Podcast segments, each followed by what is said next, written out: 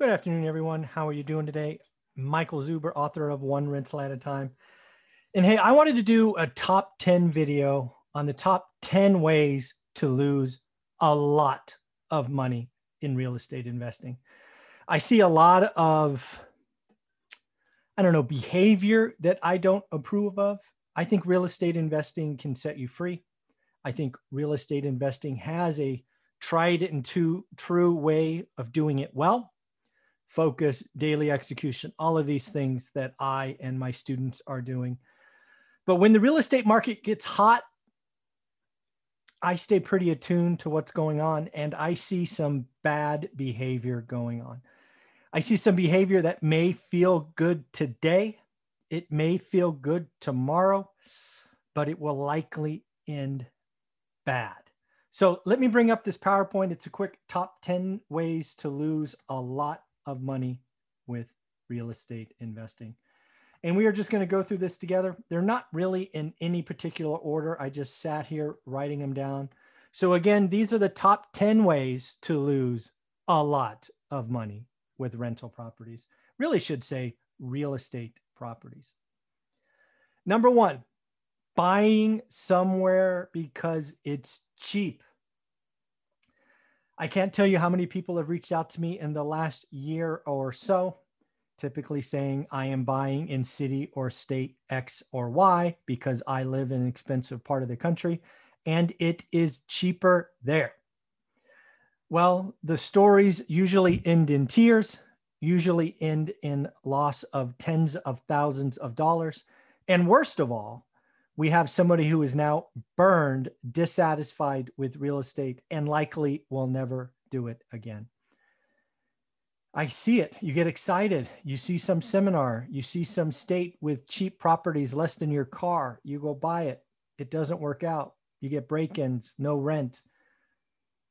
Oh, it's just bad. Buying somewhere simply because it is cheap is a horrible idea. I'm not saying buying in cheap areas is bad. That's not what I'm saying. What I'm saying is solely buying somewhere based on ch- a cheap price is just dumb. Price is one of many variables and probably the least important. You need to be looking for uh, return, yield, ease of management, you know, stress levels. There's so many other things to consider, not cheap, not price. That's number one. Another one I hear a lot is, hey, I want the one percent rule or the two percent rule. Bigger Pockets makes these things fancy. They make them trendy. Frankly, they are easy to understand, which makes them sexy and makes them dangerous. If you don't know what the one percent rule is, let me give you one quick example. If the property costs a hundred grand, it means the rent is at least one thousand dollars, that is one percent. If the house is fifty grand, rent is five hundred dollars, so on and so forth. Lots of people swear by the one percent rule. Lots of people swear by the two percent rule. I am here to tell you, it's not a bad rule of thumb, but it is oh so dangerous. If you want a one or two percent rule, go to the worst part of town, have fun. Not for me. Overpaying. I am seeing this a lot today. Lots of people are writing offers, over asking, escalation clauses, waiving this, waiving that. Now, if this is your owner-occupied house, you're going to live there for thirty, forty, fifty years. It is your forever home. It is the one. Go nuts. You only got one. But if this is an investment property, you need to have a set of criteria, all of those things, and not Not break it. There's always another deal. Something I have learned over twenty years is yes, the market may be tight tomorrow, tight, tight today, but it won't be tight tomorrow. It is already changing. People that are in my class doing the work are learning right now and seeing it firsthand. If you want to set yourself up for seeing deals in the second half of the year, you need to sign up for the course and see what's going on. But yes, overpaying just cause, not okay. Kind of tied in with that one is not having a buying criteria. One of the things that I see in our private Facebook group, which I absolutely love, is, hey, I lost a property because I didn't want to go against my eight percent target or my seven percent or my ten percent target. I knew what I could offer, and that's the max I offered. That is such an awesome feeling. So not having a buying criteria means you are going to do bad deals, you are going to lose money, and you may never do another deal. Here's one. I have run into people that like to buy expensive properties and lose money every month. Some people look at their rental portfolio and think it's their business card. I own Boardwalk, and I'm like, well, congratulations, you're losing three grand a month. Not for me. I'm not doing rental properties to lose money. I don't want to work Mondays and Tuesdays to pay for my rental properties. I want my rental properties to cover my Mondays and cover my Tuesdays. It's an entirely different mindset. Don't buy expensive properties that don't cash flow. I call them alligators in my book. It's the only picture in the book. But yeah, don't, don't let your ego buy Park Place or Boardwalk. Buy cash flow, affordable homes. It's okay. Not understanding all costs. You know, when you're doing your calculations and you're doing it kind of off the cuff and you're like, hey, I'm going to buy this property and my, you know, it rents for a thousand and my mortgage payment's eight hundred. It will cash flow two hundred dollars. No, it will not cash flow two hundred dollars. Even if you self-manage, it won't cost. It won't cash flow two hundred dollars.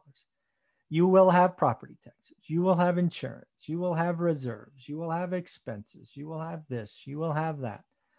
So don't go into this situation not understanding all the costs. Your calculations will be off. You will, you will be solving for an answer without all the variables, and that is dangerous, so dangerous. Man, back to this uh, buying somewhere cheap. If you do not have trusted boots on the ground and in a market where you are investing, think twice. If the only people on the ground are people you pay, history says they're not going to tell you bad news. They're going to, they're going to sugarcoat things. They're going to tell you half truths because you're paying them. You need trusted group boots on the ground that's going to tell you, dude, your tenant's destroying your house. Why are they having a house party on Friday or whatever it is? You need boots on the ground that you can trust. I have a rule of thumb. It works for me. I only trust people that will show up at my funeral.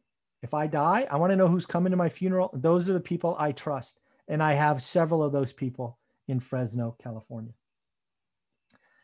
Buying something quickly without learning your market. I see this all the time. You sold all your stocks. You're sitting on a ton of cash and it's burning a hole in your pocket. What I want to tell you is buy my course. It's two hundred bucks. You're going to have sixty days of work. Leave the money there. I don't care if it's earning zero. It's better than losing it. Do the work. Learn your market. Don't buy quickly without doing your homework. Oh, another way of saying it is being in a rush. I have to buy now. No, you don't. Buying in a market with no inventory just because you have to and you have cash, not a good reason. Do your homework. Have a criteria. Know your numbers. It's okay. You don't, nobody has to buy now. The only time you have to buy now is if you got caught in a ten thirty-one exchange, but even that's not a great reason. Here's one. You ever invest in a syndication or someone else's deal?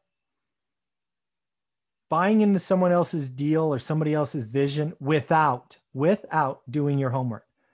If you're investing in someone else's deal because they're a guru and talking about bigger is better and you haven't done a Uh, you know, investigation of the deal, don't do it.